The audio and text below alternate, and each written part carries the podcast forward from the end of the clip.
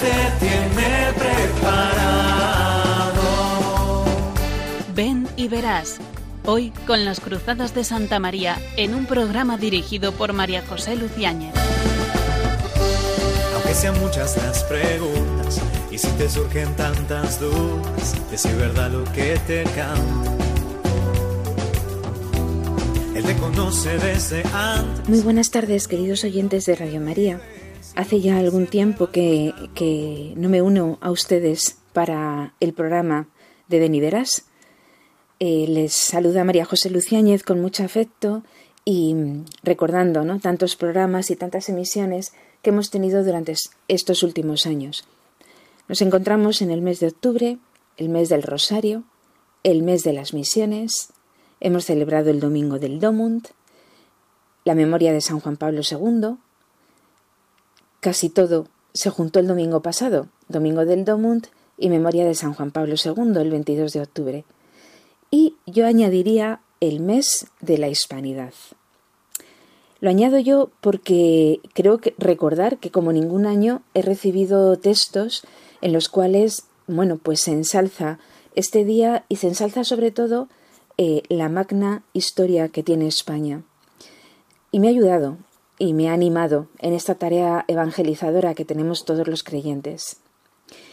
El día de San Juan Pablo II, el 22 de octubre, recordé el gran amor que este Papa tenía a España y por eso le pido ayuda para que en estos momentos difíciles, por la contracultura que tenemos establecida, nos ayude a todos a instaurar una cultura de la vida, a tener conciencia del papel importante que tiene España en la historia del mundo, y no son palabras mías.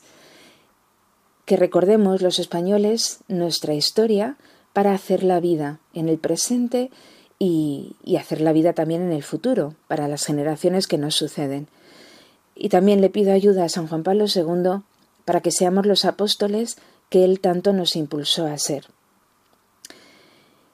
Por eso mm, quiero comenzar el programa con un recuerdo agradecido a San Juan Pablo II el Magno, el gran Papa eh, que nos visitó cinco veces en su pontificado y mm, voy a tomar eh, las palabras de un breve audio que fue editado por Producciones Goya al presentar su, presentar su documental sobre Juan Pablo II en España y el mundo. Es muy cortito, pero en él se revela algunos datos significativos que tiene Juan Pablo II con nuestra historia. Vamos a escucharle.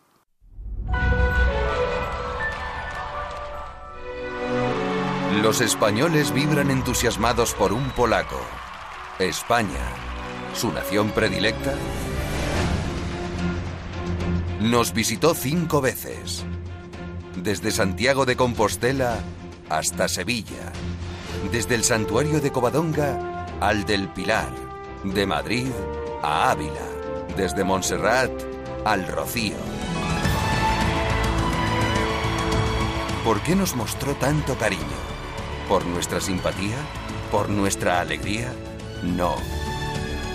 Para Juan Pablo II, España es muy especial en el mundo. La porción más numerosa de la Iglesia de Cristo habla hoy y reza a Dios en español.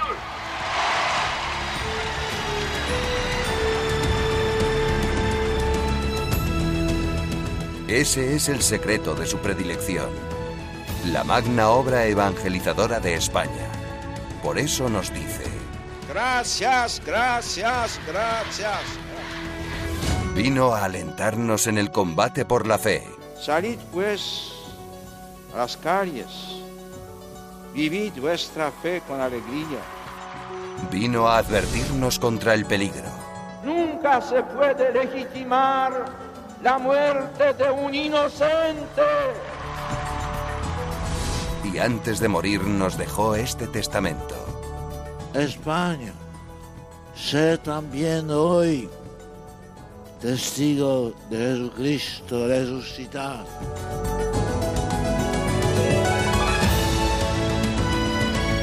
España tiene ahora un nuevo y poderoso santo protector.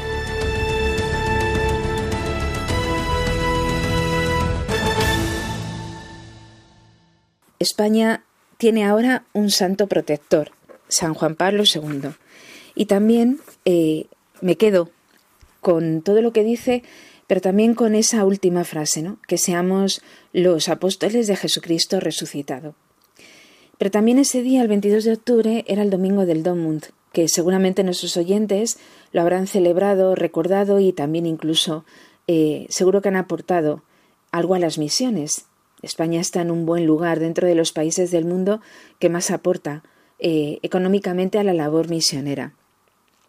El Papa Francisco, como siempre, pues nos ha enviado un mensaje para la Jornada Mundial eh, de las Misiones del Domund, que tiene un título muy sugerente, Corazones ardientes, eh, pies en camino. Y dice mucho este lema, Corazones ardientes, pies en camino. Ese mensaje eh, del Papa para la 97 Jornada Mundial de las Misiones comenta eh, el pasaje de los discípulos de Maús que se encuentra en el evangelista Lucas 24, 13, 35. Y va haciendo un recorrido, meditando este pasaje del Evangelio de las apariciones de Jesús resucitado a los discípulos de Maús. Primero, hay que conocer y reconocer a Jesús. Y por ello es inevitable ponerse en camino. Es inevitable eh, no dar, dar, a conocer eh, a Jesucristo. No hay otra solución a un corazón ardiente que poner los pies en camino para que todo el mundo conozca a Dios. Mm, realmente casi en la tradición española, el domingo del Domum de la jornada misionera eh, pues bueno, se trataba más de la misión adyentes, es decir, eh, países que no habían conocido de entrada la fe. Eh, esos eran los países de misión. Pero sabemos perfectamente que ahora los países de misión es este mundo civilizado, este primer mundo que conoce el Evangelio desde la, casi la primera predicación apostólica y que sin embargo ha ido perdiendo la fe. Esto nos tiene que doler, nos tiene que doler a todos. ¿no? Por ello, conocer, reconocer a Jesús y ponerse en camino. Dice el Papa en este mensaje que, como afirma el apóstol Pablo, el amor de Cristo nos apremia, así debemos de ser nosotros. Dice que se trata de un doble amor, el que Cristo tiene por nosotros, que atrae, inspira y suscita nuestro amor por Él, y este amor es el que hace que la Iglesia en salida sea siempre joven, con todos sus miembros en misión para anunciar el Evangelio de Cristo. ¿Estoy yo en misión? ¿Me siento misionero? Aquellos dos discípulos, los de Maús, contaron a los otros lo que les había pasado por el camino. Pies en camino, dice el mensaje. También nuestro anuncio será una narración alegre de Cristo el Señor, de su vida, de su pasión, muerte y resurrección, de las maravillas que su amor ha realizado en nuestras vidas.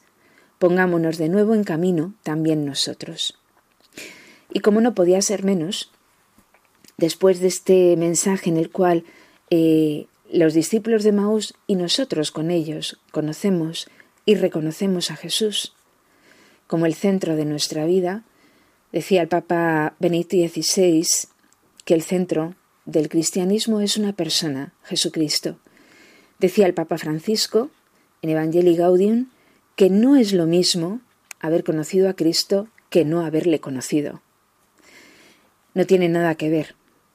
Haber conocido a Cristo y con Él eh, el sentido de mi vida y, el sentido de, la vida de Cristo para mí. No es lo mismo. Por lo tanto, creo que no hay una eh, música eh, mejor, más conocida además, que hacer este intermedio musical con eh, esta bellísima canción compuesta por Marco Frisina, eh, Jesucristo, eres mi vida. Les dejo con ella para continuar eh, con el programa después de haberla escuchado.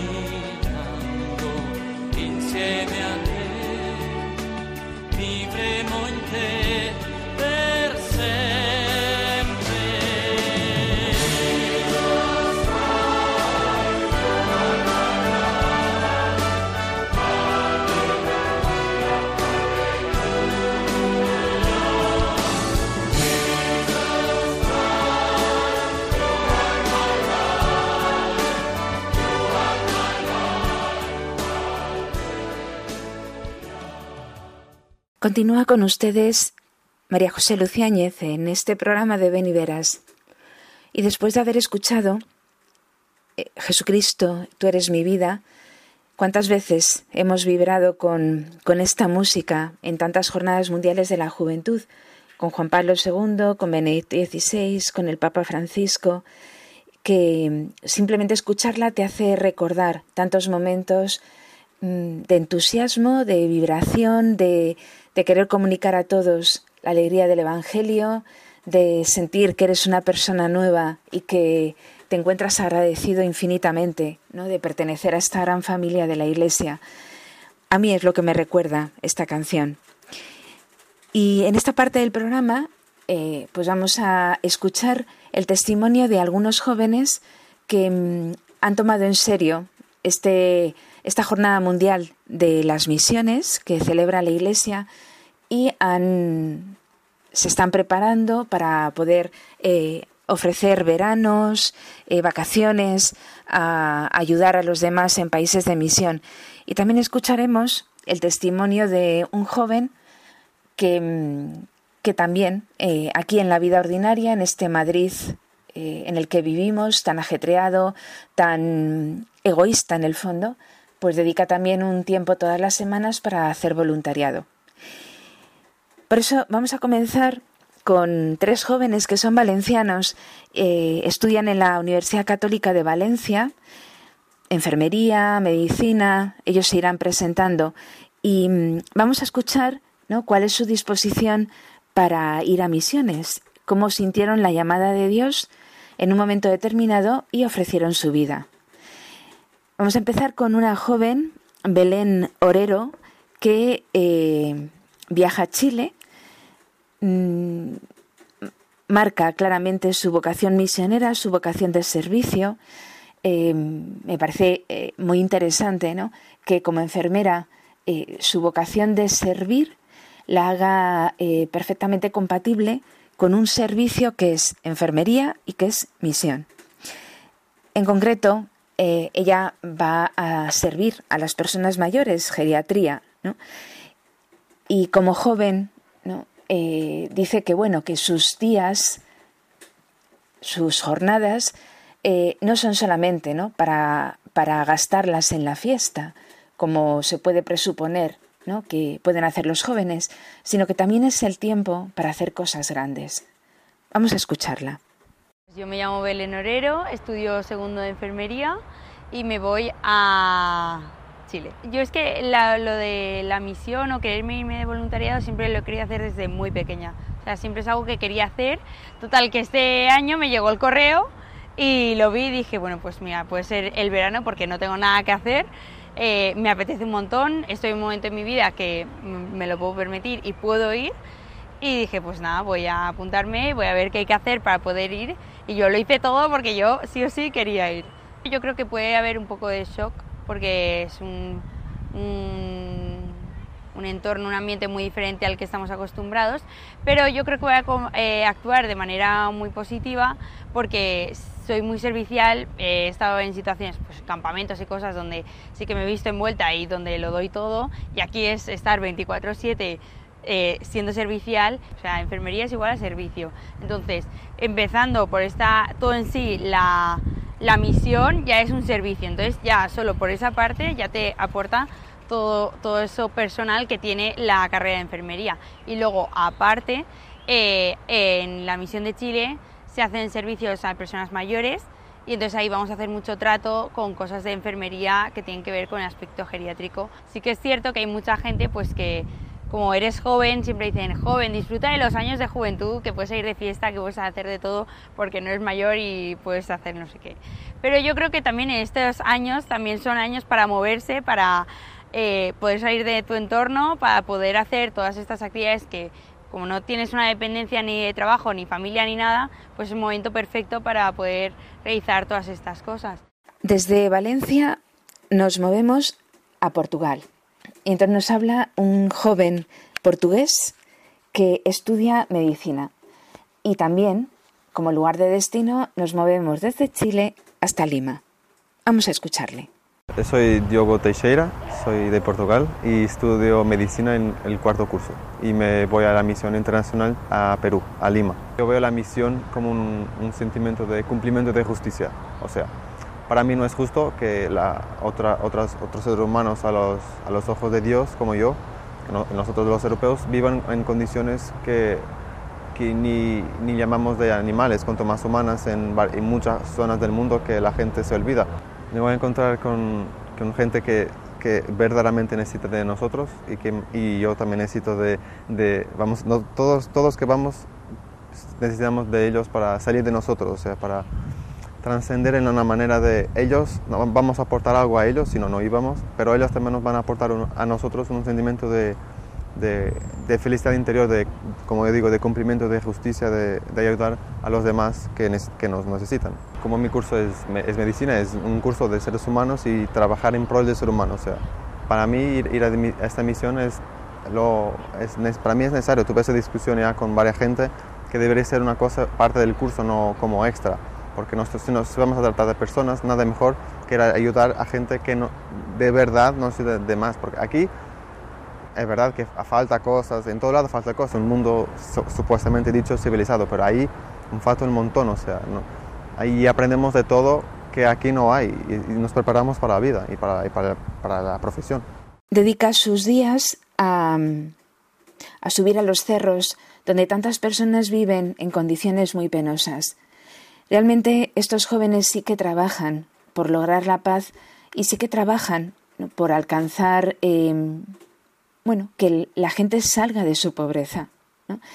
Eso sí que es una manera efectiva de hacer un mundo más justo, hacer un mundo más pacífico y un mundo en el que la pobreza eh, deje de existir, cosa que es muy difícil, pero bueno, podemos intentarlo desde nuestra aportación como un pequeñito grano de arena. En Lima también eh, hace misión Lara Ochoa Rodrigo. El anterior joven Diego Teseira eh, estudia medicina, como le han escuchado. Lara eh, Ochoa Rodrigo, mm, bueno, pues también estudia en la Universidad Católica de Valencia y, y bueno, es muy interesante ¿no? lo que ella nos puede contar como creyente convencida. Vamos a ver qué es lo que nos dice. Yo soy Lara Ochoa Rodrigo, estudio Magisterio PIM, me voy a Perú, a Lima. Yo creo que en todos descubren algo, ¿no? Al final todas las personas tenemos una cosa única, pero sobre todo sí que descubren que es tu momento. Sí que es cierto que la mayoría de personas podríamos hacerlo, pero a lo mejor no es su momento o su formación no es la adecuada, pero a nosotros sí que nos han formado a lo largo de este tiempo para podernos ir y han descubierto que, hay algo, es, hay algo especial que esta persona puede dar en el lugar en el lugar en concreto que el mío es Perú. Entonces, tanto esta formación como los encuentros misioneros que hemos tenido la oportunidad de hacer, la Semana Santa que este año fue en Tuejar, nos han ayudado a, a que también generemos entre todos ese equipo, ese trabajo en equipo, porque al final el aprendizaje que estamos recibiendo es algo social, lo tenemos que hacer en conjunto con otras personas, porque juntos somos más, ¿no? aunque suene un poco tópico, pero realmente en la misión vamos a ser este equipo que se va generando desde, desde Valencia. En la misión interuniversitaria nos juntamos con jóvenes de otras universidades de España y asimismo cuando vamos a los lugares del destino también con universitarios de allí. Por lo tanto es una inmersión cultural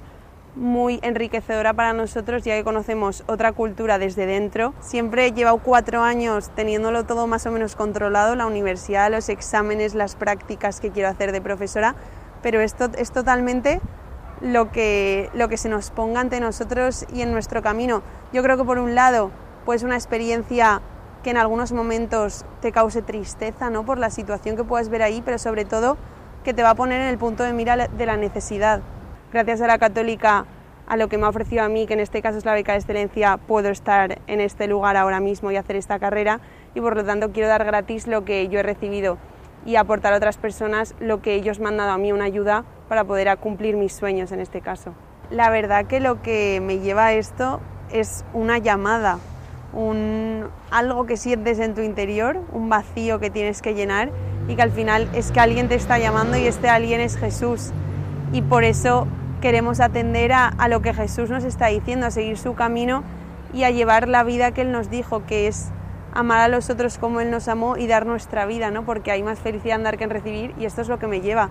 Antes de involucrarme en esta experiencia, a lo mejor podía pensar más que sí que hay una tendencia hoy en día al egoísmo ¿no? en la juventud. Pero es cierto que cuando te metes en este campo y en este tema, descubres jóvenes que tienen las mismas inquietudes que tú y que no son pocos. Muy interesante esta experiencia que va a tener Lara. Se unen a universitarios de los lugares de destino, ahora en concreto pues se unen con universitarios de la Universidad Pontificia de Lima y, realizan eso, una inmersión cultural, ¿no? con, con eh, estudiantes de, de, su mismo, eh, de su misma inquietud, pero en el lugar de destino. ¿no? Y también es muy significativo este dar gratis lo que hemos recibido gratis. Y de esa manera se contrarresta claramente el egoísmo que ahora eh, pulula en todos los estamentos de la sociedad y en todos los ambientes en los que vivimos. ¿no? Nos podemos preguntar también nosotros, ¿por qué hacemos lo que hacemos? ¿no? ¿Quién nos llama a hacer lo que hacemos? Claramente nuestra vida es un continuo que está mm, observado, mirado, llamado por el mismo Dios. ¿no? ¿No tenemos nosotros también esta llamada misionera? Quizá a lo mejor eh, no tiene por qué ser en, un lugar alejado de España. Ahora, Marta Carroza, que es una asidua del programa de Beni Veras, eh, hace todas las semanas voluntariado en un centro de acogida en Madrid. Es decir, que este salir de mí mismo, esta invitación que nos hace el Papa en el mensaje para el Domingo Misionero, para la Jornada Mundial de las Misiones, eh, esa llamada la puedo realizar aquí donde estoy, dedicando un tiempo, dedicando mis fuerzas, mi tiempo, mi dinero, aquí. No hace falta irse fuera. ¿no? Es verdad que a veces nos da el empujón el tener que salir fuera de nuestras fronteras, pero también aquí podemos hacer mucho. Por eso vamos a escuchar ahora a Marta Carroza, que nos, cuesta, que nos cuenta su testimonio de todas las semanas con un grupo de universitarios aquí en Madrid. Hola, buenas tardes. Mi nombre es Marta, vivo en Madrid y actualmente estoy estudiando un doctorado en la Universidad Autónoma. Bueno, la verdad es que a raíz de mi experiencia misionera en Perú el año pasado en verano, que me fui un mes, eh, la verdad es que me ayudó muchísimo interiormente y nació en mí un deseo de darme a los demás, de alguna forma, cuando volviese a mi ciudad. Entonces eh, se me ocurrió que con un grupito de compañeras de universidad podríamos hacer algún tipo de voluntariado. Y contactamos con, con un centro de personas sin hogar que, que está en Madrid. Eh, son personas que, que viven en ese centro y que antes han estado viviendo en la calle un tiempo más o menos estable, un tiempo largo en general. Y son personas que viven en ese centro y que paralelamente pues están en un tratamiento de deshabituación de drogas o de alcohol. Entonces vamos todos los miércoles, una hora por la tarde, unas compañeras mías y yo. Y bueno, me acuerdo que al principio eh, pues jugábamos con ellos a, a juegos de mesa al ajedrez, al parchís, a las cartas, pero cuando pasaron eh, varias semanas y les empezamos a conocer un poco mejor, eh, pues nos dimos cuenta que ellos lo que realmente querían era que pasáramos tiempo con ellos, así más en privado, que les escucháramos, eh, que pudieran hablar con nosotros, que se desahogaran. Entonces, bueno, pues empezamos a hacerlo y bueno, damos paseos con ellos, pequeños paseos, o nos sentamos simplemente a hablar y pues nos cuentan qué tal su día, eh, pues qué tal van de confianza en sí mismo, cómo va su esperanza ¿no? en el mundo. Eh, te cuentan a veces eh, poco a poco cuando ya van ganando confianza en nosotros, porque han acabado ahí, porque han estado un tiempo viviendo en la calle, que les hizo el irse de su casa. La verdad es que ya llevamos varios meses yendo y, a mí todavía me conmueven algunas historias y a veces me cuesta eh, no emocionarme cuando me cuentan su vida, ¿no? su interior. Pero creo que les hacemos mucho bien y todas nosotras salimos muy contentas y queremos siempre volver porque nosotras vamos a darnos, pero realmente a veces nos damos cuenta que recibimos más de, lo que vamos a dar. Y ellos mismos nos lo dicen. A veces eh, a mí personalmente algún, alguna persona del centro me ha dicho, es que estamos, yo por lo menos estoy deseando que vengas, Marta, para poder hablar contigo, porque aunque realmente aquí hay personas que nos cuidan, y es verdad, ¿no? Hay personal que les da de comer, que les da la medicación, pero son personas con las que ellos no, no sienten que puedan hablar como nosotros los voluntarios. Por eso, pues intentamos ir cada miércoles e intentamos hacerlo lo mejor posible. Muchas gracias. Estupendo, Marta. Em, eres genial. Como tantas veces nos has contado experiencias aquí en el programa, me encanta tu experiencia de misiones porque manifiesta claramente que lo quieres dar todo.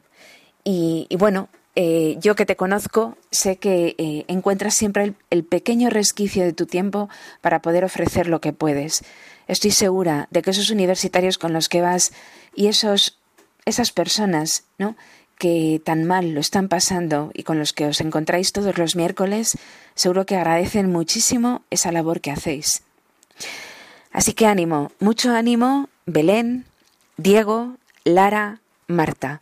Mucho ánimo porque sea en Chile, sea en Lima, sea en Madrid, el mundo está necesitado de nuestro testimonio. Así que mucho ánimo y espero que podáis eh, colaborar con nosotros en los próximos programas.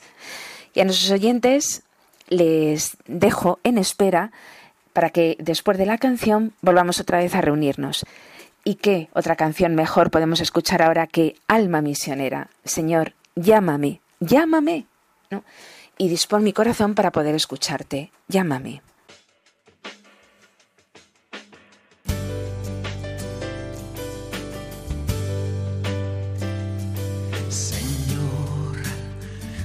Mi vida nueva antes de que la espera desgaste años en mí. Estoy dispuesto a lo que quieras, no importa lo que sea, tú llámame a servir. Llévame donde los hombres necesiten tus palabras, necesiten mis ganas de vivir, donde falte la esperanza, donde todo sea triste simplemente por no saber de ti.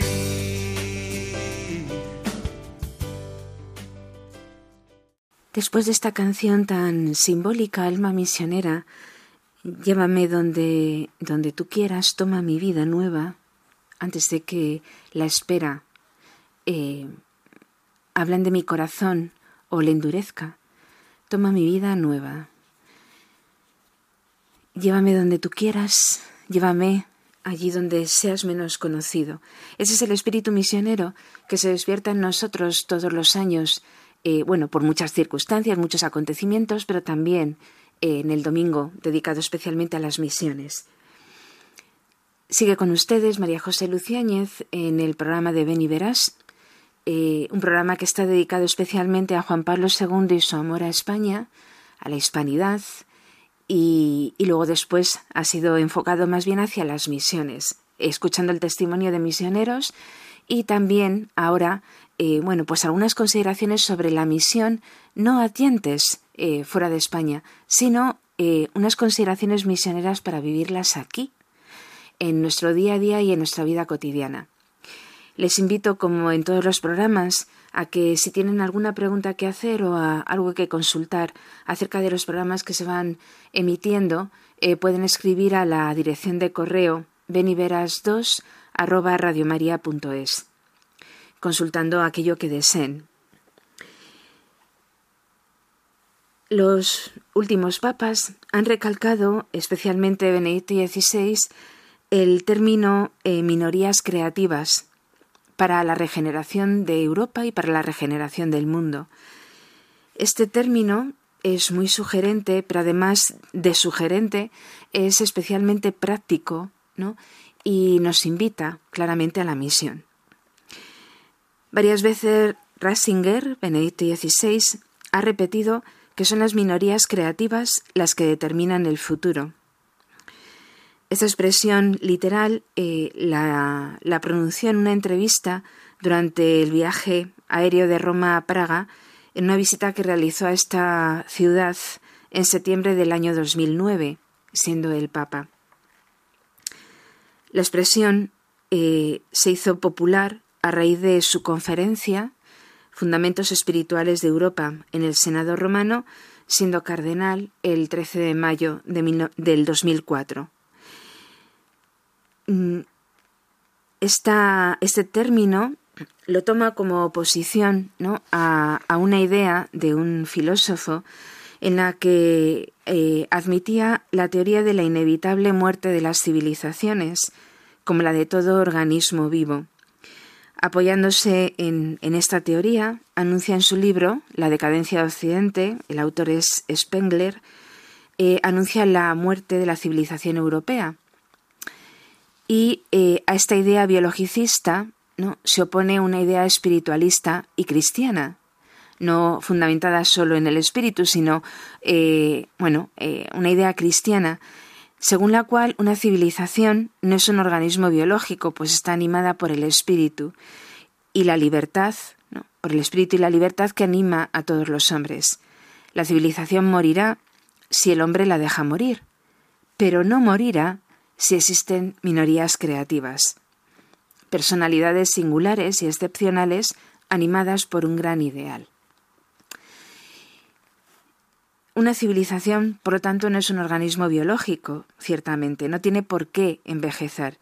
De hecho, el Papa Francisco, hablando a la comunidad de San Egidio, afirmó que Europa no ha envejecido, sino que está cansada.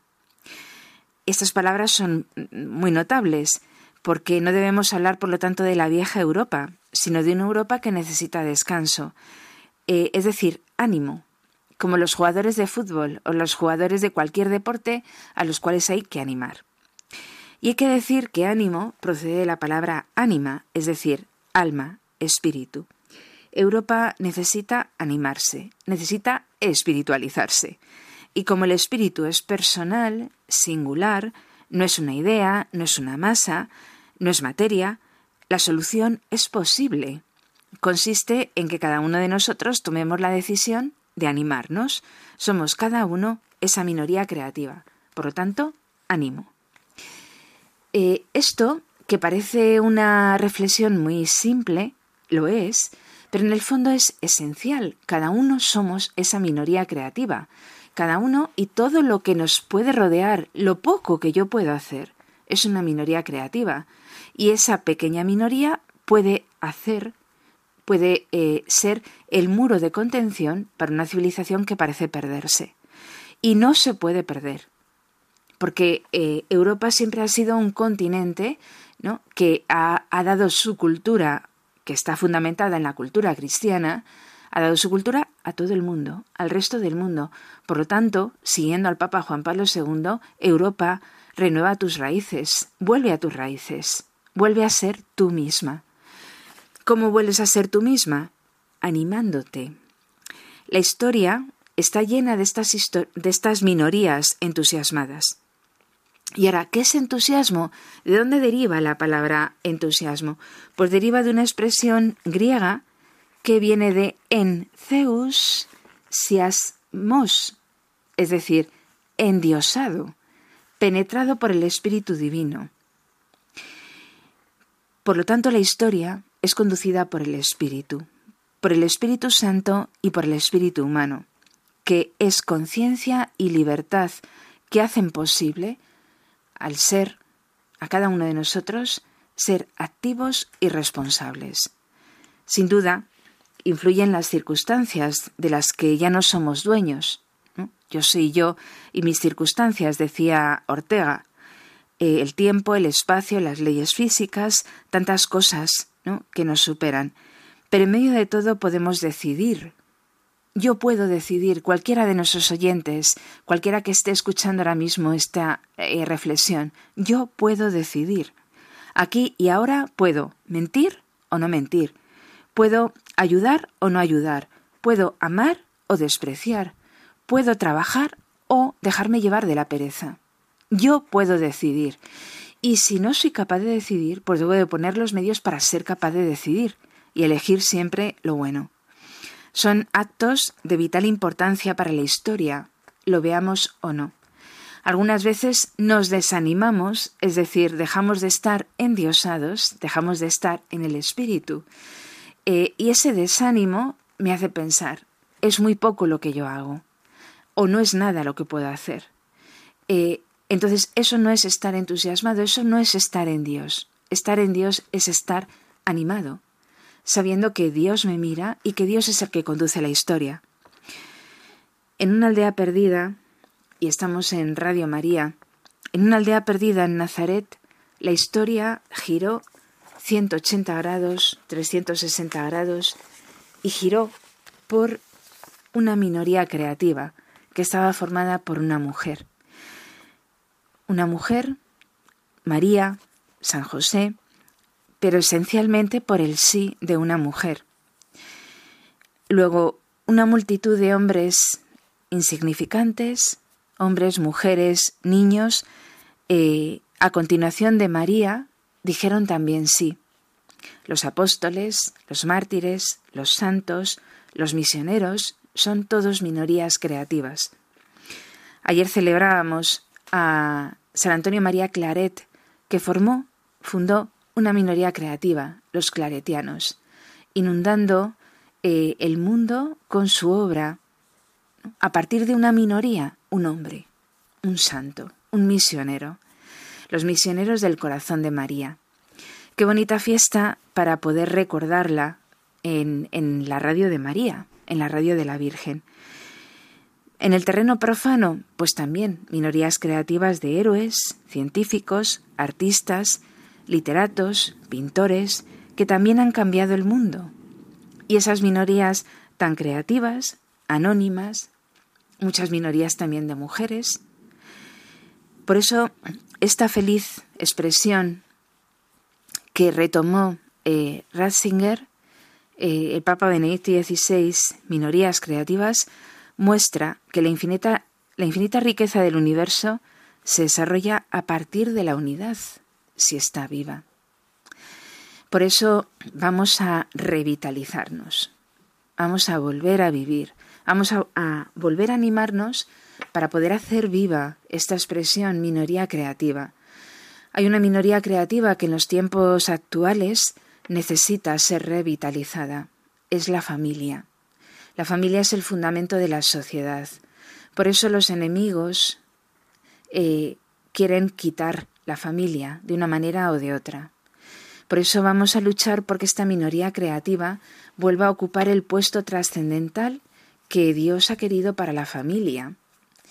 Si la familia está viva, la sociedad se vivificará. Y qué unidad eh, más única podemos encontrar, no aparte de un individuo, que la familia, eh, esa célula viva de la sociedad pues vamos a luchar, ¿no? Porque la familia vuelva a ser lo que, lo que tiene que ser en el plan de Dios. Vamos a luchar porque cada uno, ¿no? Seamos esa minoría creativa generando a nuestro alrededor todo un conjunto de células, que revitalicen la sociedad en la que nos encontramos y así Europa y así el mundo. Pues con este propósito que todos nos forjamos en el corazón, haciendo un resumen dentro de, nuestro, de nuestra vida, dentro de nuestro corazón, valga la redundancia, de lo que es Juan Pablo II, de lo que es la grandeza de España, de lo que es la vida misionera, de lo que es mi vida, ¿no? como minoría creativa que regenera todo ello, ¿no? con estas ideas que los papas nos han entregado con tanta fuerza. No nos desalentemos, siempre adelante. Y siempre adelante hasta el próximo programa, en que nos volveremos a ver aquí en Beniveras. Muy buenas tardes y hasta el próximo programa. Queremos servir, cumplir la misión del Padre, nuestro Padre. Llamados a ser como Cristo Jesús, todo da.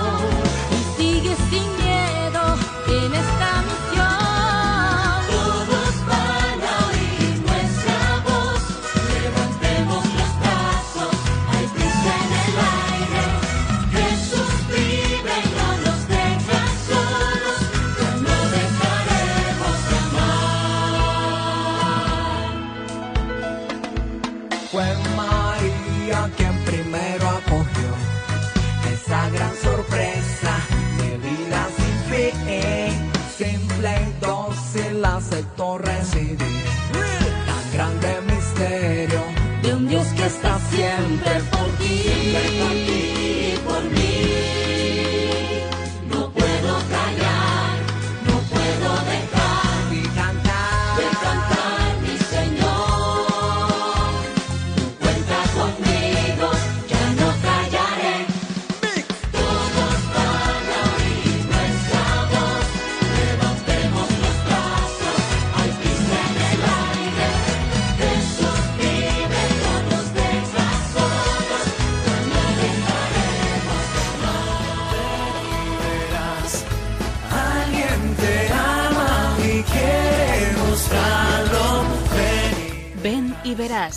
Hoy con las Cruzadas de Santa María, en un programa dirigido por María José Luciáñez.